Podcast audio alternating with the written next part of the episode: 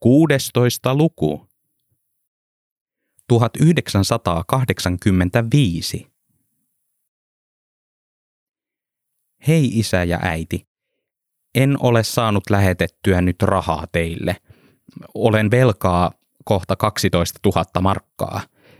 Minä pärjään kyllä, mutta pärjäättehän te. Terveisin Pentti Heikkinen. Kiitos kuoresta. Sisältö lämmittää. Terveisin isä ja äiti.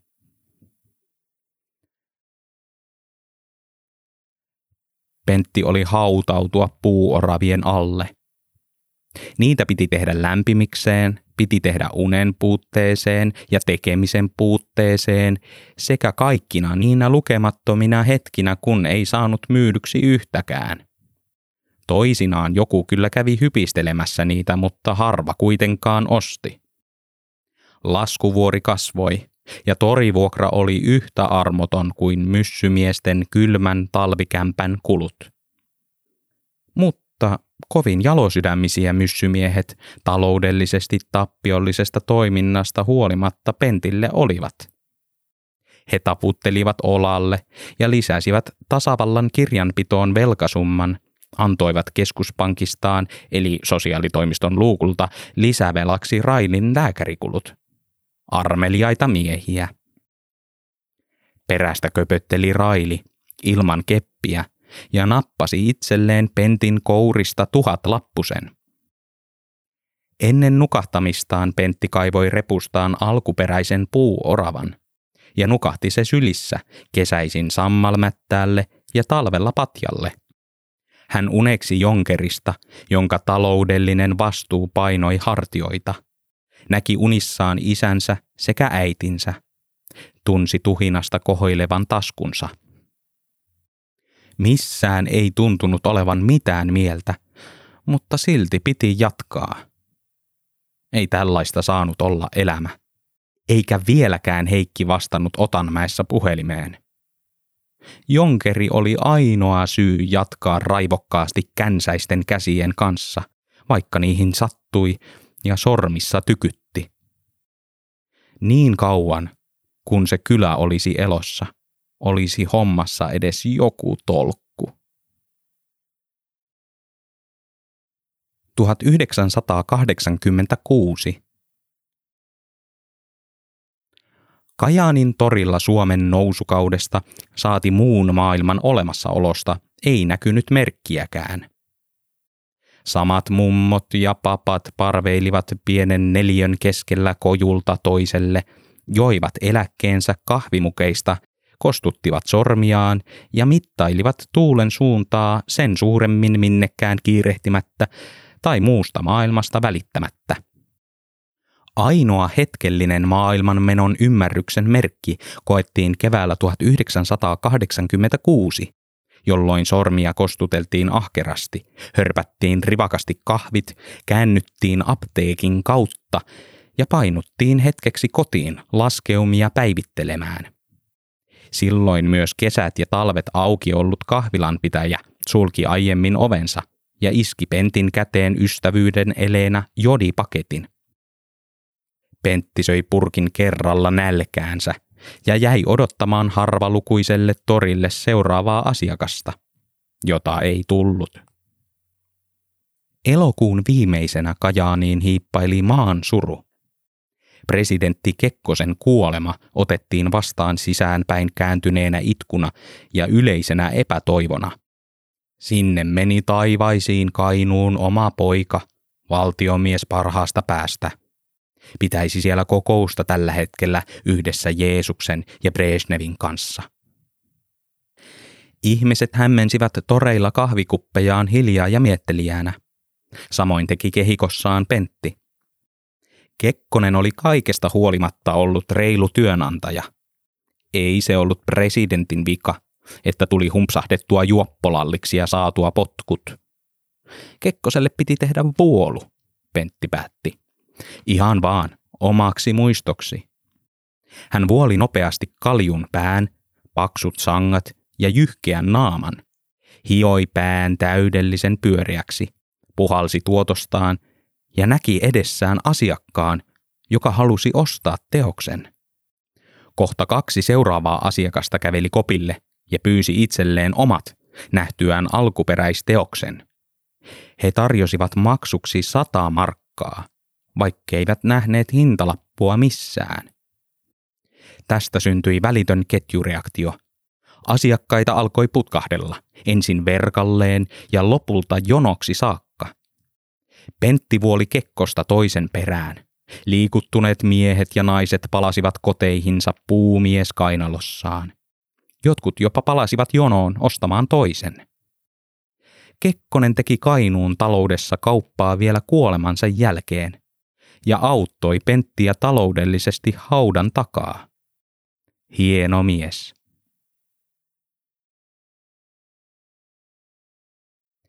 Tuhat 1987 Pitkin 80-lukua kansallisessa äänimaisemassa kuului vain niks ja naks, kun Suomi tiiraili vapaiden markkinoiden kassakaappia. Kun oikea yhdistelmä lopulta löytyi, kaappi aukesi Sepposen selälleen, ja uuden maailman löytänyt Suomi sai hyppysiinsä niin paljon ulkomaista velkarahaa kuin vain käsiinsä sai. Työttömyys laski roimasti, Yritykset laukkasivat kilpaa hakemassa halpaa rahaa. Luoton saanti helpottui ja asuntojen hinnat nousivat yhdessä kansantalouden kanssa. Suomen kaupunkien katukuviin alkoi putkahdella rasvalettisia juppeja, jotka kenottivat lanteet levällään, jauhoivat purkkaa ja huusivat mobiroihinsa taksien takapenkeillä – jos ennen kansallismaisemasta kävi taistelevat metsot, 80-luvun lopun maisemaa hallinnoi hienoista drinkeistä taistelevat nuoret ihmiset. Juppeja pelmahti yhdessä yössä myös Kajaaniin. Vanhukset katselivat silmät selällään päitä suurempiin kännyköihin huutavia rasvaletteja, jotka maksoivat kahvin tonnin setelillä, eivätkä juuri vaihtorahoista välittäneet. Pankista rahaa sai lisää, aina ja paljon. Juppi meni rahan luo ja Juppi kyllä haistoi, missä se kulloinkin liikkui. Eräs jupeista haistoi rahan tulevan Pentin kojulta.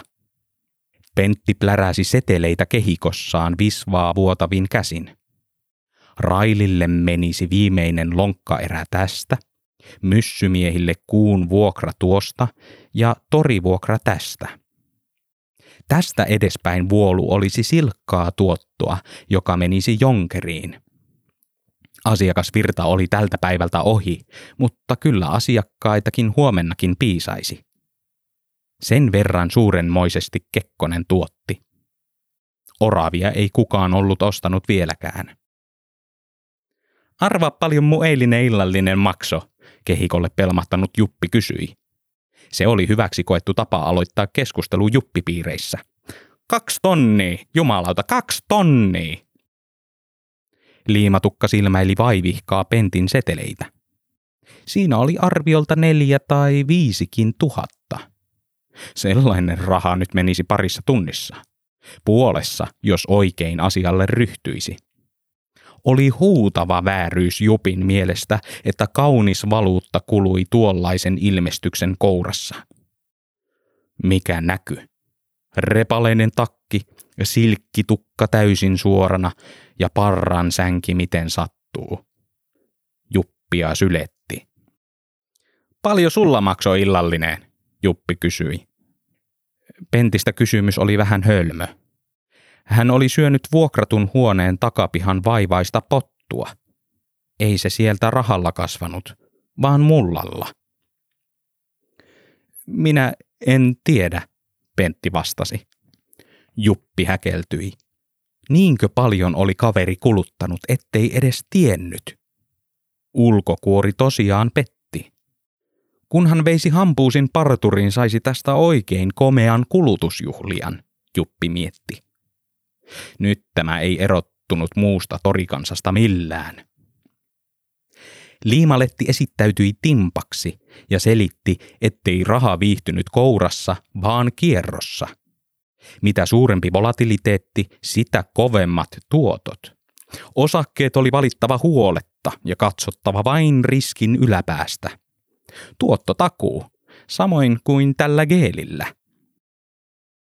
Mä haluun jeesaa sua, hän hymyili ja heilutteli geelipurkkia, turskautti tököttiä kämmenelleen, asteli sitten kehikosta läpi ja tahmasi pentin tukan lupaa kysymättä.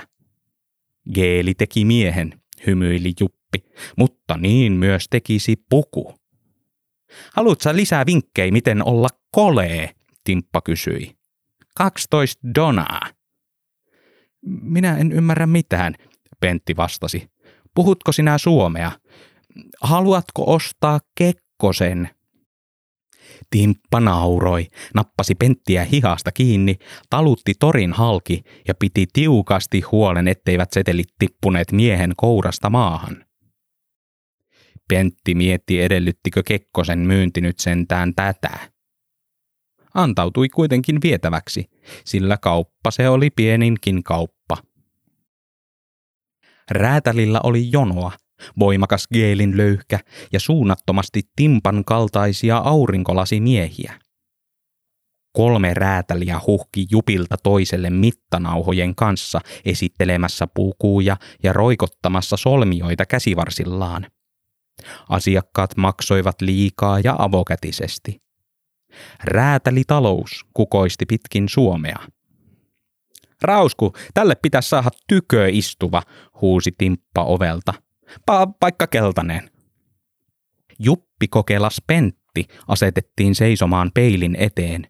Mittanauha viuhui ja välillä violetti pieni mies liivissä teki merkintöjä kirjaansa – Pentti näki peilin kautta vaatturin olevan yhtä ymmällään kuin itse oli. Rinnan nimikyltissä ei lukenut Rausku, vaan Rauno. Ulkoovella Pentti kiitti Timppaa uuden asun tilauttamisesta. Nyt piti kuitenkin joutua takaisin töihin, sillä pukuun tuli tuhlatuksi vähän liikaa rahaa. Nyt pitäisi tehdä vuoluja kaksin verroin. Herra Jumala, eikö sulla ole lainaa? Timppa parahti. Asia oli korjattava saman tien. Oli uskomatonta, että puvun eteen pitäisi tehdä töitä, kun rahaa aina sai pankista. Juppi otti penttiä kädestä ja johdatti pankkiin, jossa räätälistä tutut geeliletit istuivat ja juttelivat tiskin takana istuvien toisten geelilettien kanssa. Kaksikko ohitti jonon ja istahti ensimmäisen sijoitusneuvojan koppiin. Timppa puhua pulpatti pankin naiselle, että tälle yrittäjälle tässä piti saada nyt mahdollisimman paljon ihan mitä tahansa lainarahaa. Neuvoja hymyili, näpytteli tietokonetta ja suositteli asuntolainaa. Sitä saisi halvalla, etenkin kun hakija näytti olevan Otanmäessä virassa. Suuri asunto olisi hyvä – se oli jo nyt kallis, mutta huomenna se olisi vielä kalliimpi. Vuoden päästä se olisi varmasti sikakallis, ja kymmenen vuoden kuluttua sen tuotoilla voisi ostaa vaikka koko Afrikan. Sitten sijoitusneuvoja otti toisesta kansiosta läjän asuntoja, joista Pentti saisi valita mieleisensä. Timppa selaili niitä hetken ja osoitti sitten sormella mieluista – Pentti ei ennättänyt nähdä kuin hintapyynnön. Virkailija soitti pari puhelua, varmisti asunnon saatavuuden, sulki puhelimen ja kertoi olevansa suunnattoman iloinen saadessaan sanoa, että näyttö voitaisiin järjestää jo tänään. Ei me mitään ruveta katseleen, Timppa närkästyi ja nykäisi virkailijan edestä sopimuspaperin Pentin allekirjoitettavaksi. Pentti ei halunnut allekirjoittaa. Lainaa oli jo tarpeeksi, ja sitä paitsi omillaan piti pärjätä. Sijoitusneuvoja tunsi Pentin ihmistyypin. Sellainen tyyppi pyöritteli ja ähki sopimuspapereiden parissa, eikä tiennyt allekirjoittaako vai ähistäkö loppuelämänsä. Tuon kaltaisia empijöitä kävi pankissa viikoittain. Onneksi juuri näitä tilanteita varten oli kehitetty hyvä koukku ja rutiini. Sattuuko teillä olemaan perhettä? Sijoitusneuvoja teititteli. Emme me ole perhe, Pentti vastasi. Virkailija siirsi häkellyksensä syrjään ja jatkoi myyntipuhettaan. Tässä ei voi hävitä. Teette nyt hyvät asuntokaupat ja annatte vaan sijoituksen muhia muutaman vuoden. Makselette vähän lainaa pois ja sitten lopulta panette kämpän kaupaksi. Siitä saatte älyttömästi varallisuutta. Niin älyttömästi, että voitte maksaa koko lainan ja ansaitsette kaupan päälle vielä kottikärryllisen rahaa koko perheellenne – Pentti mietti hetken kottikärryjä ja jonkeria. Oli ehkä parempi sittenkin allekirjoittaa, sillä jonkerin infrastruktuuri niin vaati. Sopimus oli sitä myöten selvä. Kadulla Timppa kehui vuolaasti Penttiä hyvistä kaupoista niin pankissa, räätelillä kuin hänen neuvon annossa – ojensi sitten kätensä ja sanoi olevansa erinomaisen kiitollinen siitä, että oli saanut palvella juuri häntä. Pentti antoi repustaan Timpan kouraan Kekkosen ja ojensi puolestaan oman kätensä.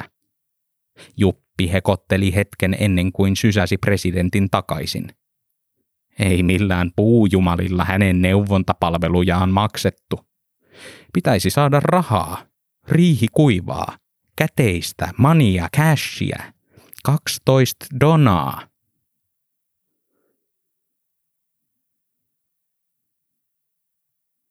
Torikansan tuulipukujen ja maltillisten värien keskeltä Pentin keltainen asu pisti silmään varoitusmerkkinä. Tuolle keikarille ei rahoja syydettäisi, humputtelemaan vaan menisi, ajattelivat ihmiset ja käänsivät selkänsä sekä kahvikuppinsa. Edes puvun rapaaminen tai sen riisuminen ja kalsareissa värjöttely ei auttanut. Kekkosten myynti romahti samana päivänä. Pentti nosti saamansa asuntolainan ja lähetti siitä osan Jonkeriin. Toisen osan hän maksoi Jupille. Sinne meni se suuri raha. Onni oli, ettei lainaa tarvinnut maksaa pankille takaisin heti. Ja kun tarvitsisi, oli se liian iso ja turhan kallis asunto, jonka pystyisi laittamaan myyntiin. Ostettu asunto oli tolkuttoman kokoinen, sadan neliön kattohuoneisto, joka oli aivan liian iso asuttavaksi. Mutta yksi hyvä puoli siitä löytyi. Vuokraa ei enää tarvinnut myssymiehille maksaa. Mitä nyt vuoden irtisanomisajan verran? Asunnon tyhjät seinät kolisivat ja kumisivat ja vessa oli kaakeloitu. Yhdessäkään huoneessa ei ollut huonekalua. Ne pitäisi kaikki itse tehdä. Mutta Pentillä ei ollut voimia siihen. Kädet känsivät ja säteilivät kipua. Koko 80-luku oli valumassa identiteetittömänä Pentiltä hukkaan. Vuosikymmen alkoi potkuista, jatkui anastuksen kautta tällaiseen lukaaliin, jossa ei yhtään tehnyt mieli olla. Eikä Heikki Korhonen vieläkään vastannut puhelimeen. Pentti asettui lattialle ja puristi kainalossaan puista oravaa. Jostain toisesta asunnosta kuului juhlimisen ääniä. Siellä ihmiset elivät ja olivat ja nauroivat. Pentti puristi oravaa kainalosta ja nukahti kesken silityksen. 1989 Hei isä ja äiti. Minulla on keltainen puku. Se kiristää. Minulla on rämmälle kehikko, jonka myynti on romahtanut. Minulla on velka-asunto, joka on tyystin tyhjä, kaikuisa ja pimeä. Minulla on tuhat myymätöntä vuolua, joita en ole saanut kaupaksi. Minua inhottaa se puku, mutta sitä on pakko pitää yllä, kun siihen meni niin paljon rahaa. Eikä mitään pidä heittää hukkaan ikinä, ennen kuin ne ovat kuluneet täysin puhki. Sitä paitsi pelastusarmeijakaan ei sitä huolinut. Ei tämä elämä näin toimi. Ei tämä ole oikea työura. vaikka tämä tori alkaakin olla pisin työmaa, jossa olen tähän mennessä ollut. Eikä Korhonenkaan vastaa Otanmäestä, vaikka kuinka yritän soittaa. Minä en enää tiedä, mitä minä teen. Anteeksi, jos lörpöttelen, mutta minun on täytettävä nyt tätä kirjepaperia, sillä en jaksa enää vuolla, vaikka minun pitäisi. En jaksa myöskään nukkua. En voi nukkua, sillä en saa unta. Alakerrassa juhlitaan kolmatta vuotta ja minä olen yksin tässä asunnossa ja yksin tässä kaupungissa. Romppanen oli ehkä oikeassa sanoessaan tätä sodomaksi ja komorraksi. Puuoravan kanssa minä aikani vietän. Eilen se tippui vahingossa vessanpönttöön ja minun tuli ikävä oikeaa oravaa. Onhan sillä kaikki hyvin. Voi kunpa näkisin sen. Te vanhenette, niinhän sinä sanoit. Toivottavasti siellä on kaikesta huolimatta kaikki hyvin. En ole nähnyt yhtäkään jonkerilaista tuotetta myytävänä täällä Kajaanin torilla. Keskityttekö Kuhmon markkina-alueeseen? Ehkä minä nyt vain valitan turhista. En haluaisi olla tällainen. Minä toivon vain, että kaikesta huolimatta siellä on kaikki mallillaan ja hyvin. Toivon myös, etten tuota teille kovaa pettymystä. Minä yritän parhaani. Koko Suomi jyllää, mutta minä en. Joudun kohta palaamaan työni ääreen, vaikken niin haluaisi. Enkö vain pääsisi kotiin? Sanokaa edes, ettei tämä ole turhaa. Terveisin, Pentti Heikkinen. Kiitos kuoresta. Olemme niin ylpeitä sinusta. Älä tule. Terveisin, isä ja äiti.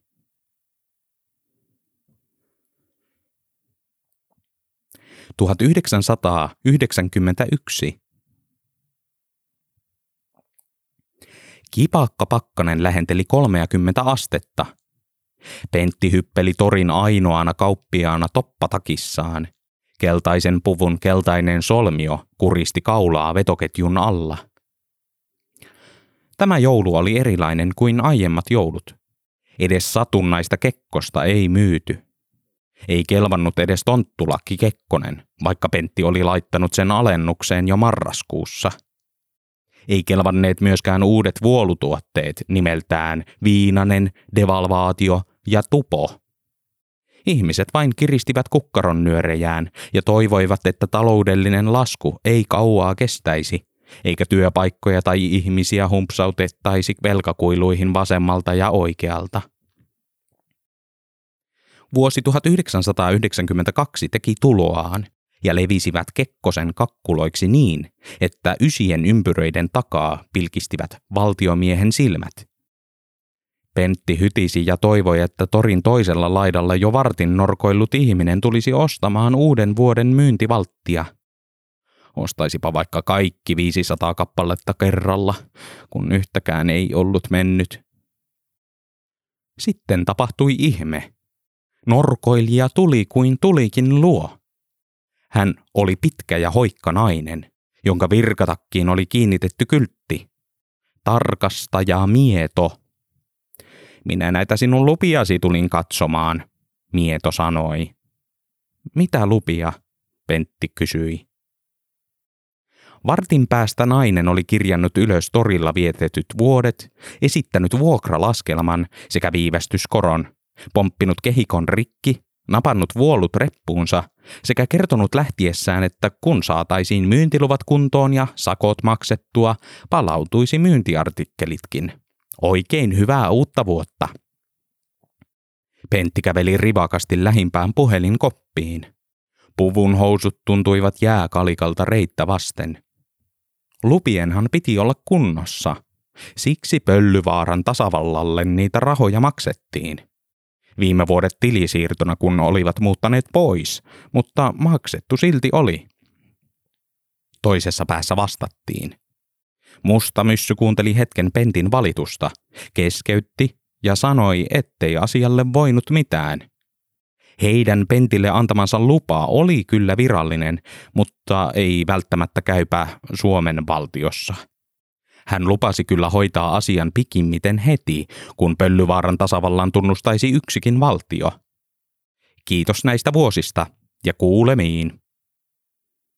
Pentti repi korvaan jäätyneen luurin irti ja laahusti takaisin torille, istahti säleiden päälle ja antoi pakkasen tunkea takkinsa alle. Aurinko ilkkui kylmänä. Luonto karkasi horrokseen.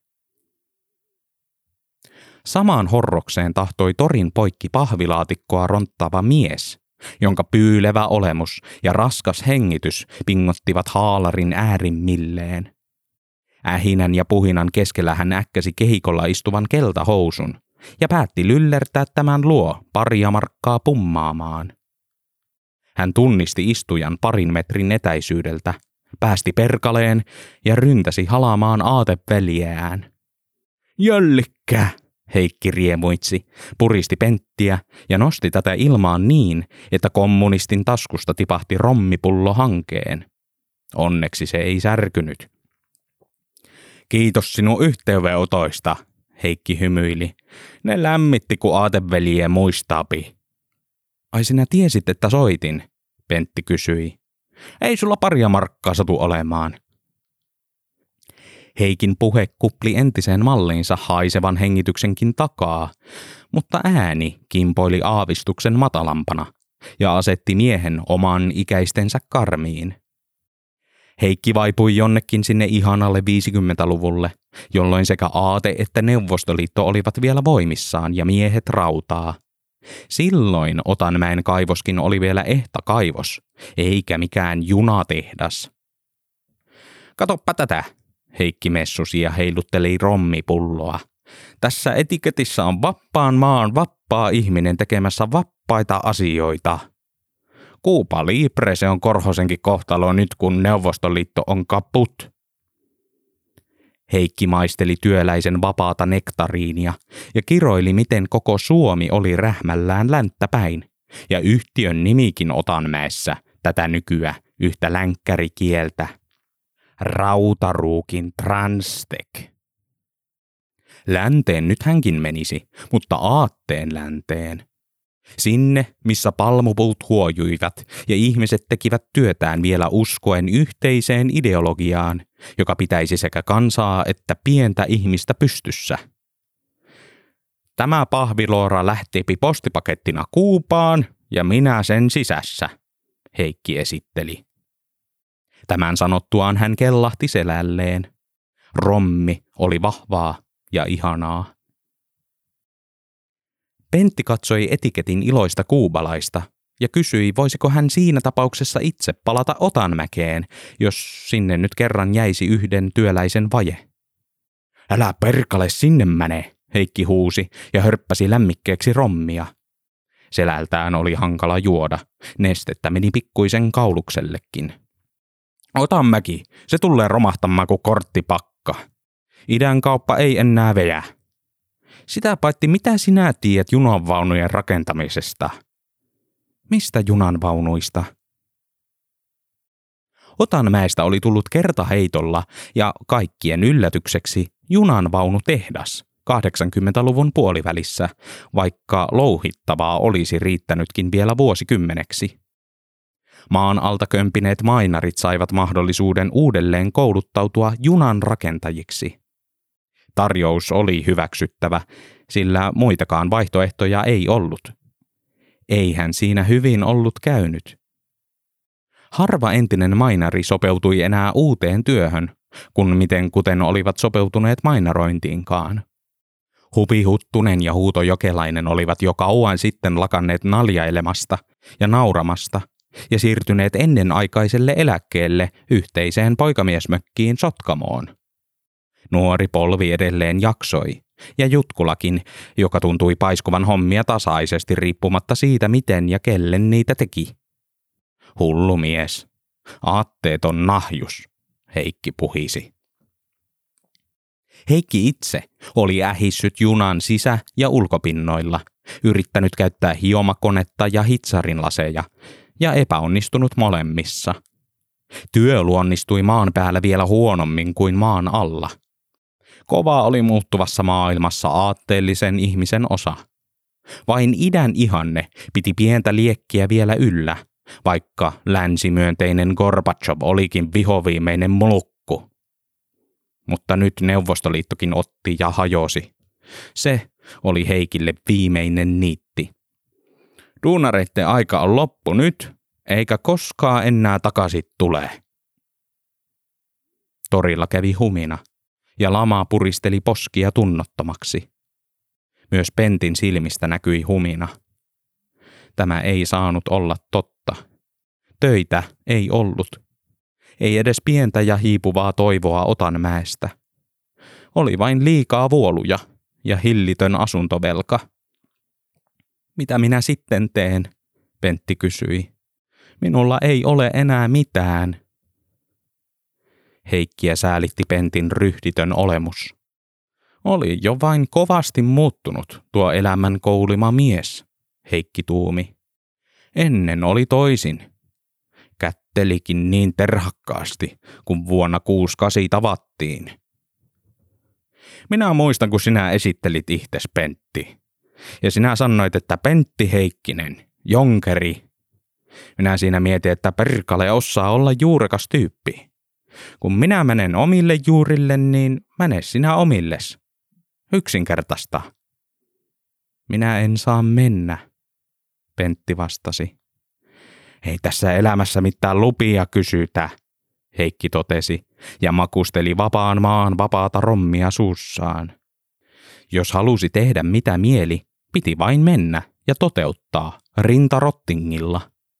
Kohtalo oli se, joka ihmistä johdatti.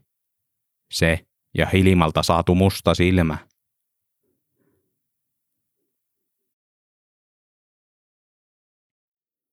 Bussikuski ei huolinut vuoluja maksuksi, joten Pentti päätti kävellä Jonkeriin. Taukoja ei malttanut millään pitää. Käsissä lepäävän puuoravan ajoittainen rapsutus riitti virkistämään. Heikin rommin makuinen selitys oli käynyt sitä järkevämmäksi, mitä enemmän Heikin silmistä oli loimunnut pääsy Kuubaan viimeisenä aatteen oljenkortena.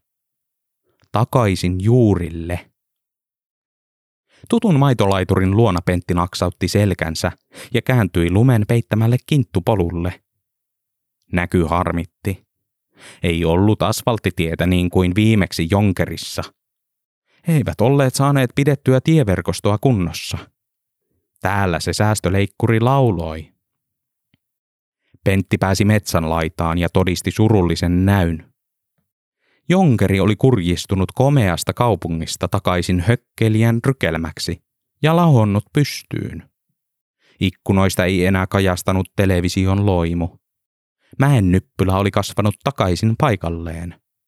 Muutama hassu työkone pilkisteli sieltä täältä kinosten alta. Suorat ja jylhät kuuset olivat muuttuneet takaisin kenottaviksi ja onnettomiksi. Yhtäkään kerrostaloa ei enää ollut, ei vanhusten huoltoa eikä hautaustoimistoa. 80-luvun luultu jonkeri oli nyt kohdannut 90-luvun todellisuuden. Pentti siirteli nietosta kotiovensa edessä, sai lopulta oven auki ja huhuili hetken. Oliko koko jonkeri lähtenyt Kuhmoon katsomaan kaupungin ilotulitusta? Siksikö sähköt olivat pois ja eduskuntatalon perustukset kolaamatta? Oravankaan jälkiä ei ollut missään. Liekkö sekin mennyt mukaan? Asian täytyi olla niin. Valokatkaisijakaan ei toiminut. Järkevää rahan säästöä. Pentti hapuili tiensä hämärässä huoneessa, saapui pian pirtin pöydälle ja haroi sitä kämmenillään. Löysi puukon, joka oli kiinnitetty pöytään tikku suorana ja varmana. Sen alta löytyi paperilappu. Pentti siirtyi kuutamon valoon sitä lukemaan. Poikani Pentti. Kun sinä näitä rivejä luet, olen minä jo manan majoilla. Äitisi on mennyt jo edeltä, samoin koko jonkeri. Olen uskotellut sinulle enimmäkseen kaiken. Kun viimeksi tavattiin, uskottelin sinulle, että olimme Jonkerissa. Oikeasti olimme Kuhmossa. Miten sinä semmoista uskoitkin? Uskottelin sinulle kehityksestä ja vuokratyöntekijöistä. Ei meillä sellaisia ole koskaan ollut. Olen uskotellut myös oravasta. En nähnyt sitä sen jälkeen, kun lähdit Kekkosen matkaan 70-luvulla. Minä en halunnut sinun tulevan tänne, mutta kuitenkin tulit. En kertonut sinulle tätä kaikkea aiemmin siksi, että et huolestuisi ja tulisi tänne elvyttämään jotakin sellaista, jota ei voi elvyttää. Tämä kylä oli kuollut jo ennen kuin sinä synnyit. Saat olla vihainen, mutta älä ole loputtomiin. Se ei ole terveellistä. Panin postimiehen lähettämään sinulle kirjoittamiani kirjeitä tasaisesti kuolemani jälkeen peilipöydän pinosta. Älä ole äkäinen kustillekaan. Minä vannotin hänet olemaan kertomatta. Lähettämäsi rahat löytyvät lipastosta. Kusti on ottanut siitä välttämättömät kulut, postimerkit ja oman palkkionsa, hautaustoimiston kulut ja sen sellaiset. Loput ovat sinulle – ne olivat sinun jo alun perin. Eläville ne rahat ovat, ei kuolleille. Tee niillä mitä mielitkään. Voit halutessasi laittaa lisäksi vaikka koko jonkerin myyntiin. Rahaa tuskin siitä saat. Sytykkeitä kyllä. Jos tuvassa on kylmä, pane takka. Varmista, että tuuletus on hyvä ennen kuin sytytät. Jos liiteristä loppuu puu, Tiedät, mistä sitä löytää. Varmaan tällä hetkellä istut sen päällä. Tästä päivästä eteenpäin sinulla täytyy olla jokin muu elämän tavoite kuin jonkeri. Kaikkea hyvää elämääsi. Toivoo isä. Toiminta esti Pentin ajattelun, eikä nyt ollut halua ajatella. Hän nousi noutamaan liiteristä sytykkeitä – istahti takaisin pöytään ja teki tulen. Yksinäinen tölli tuuppasi savumerkkejä Jonkerin yöhön.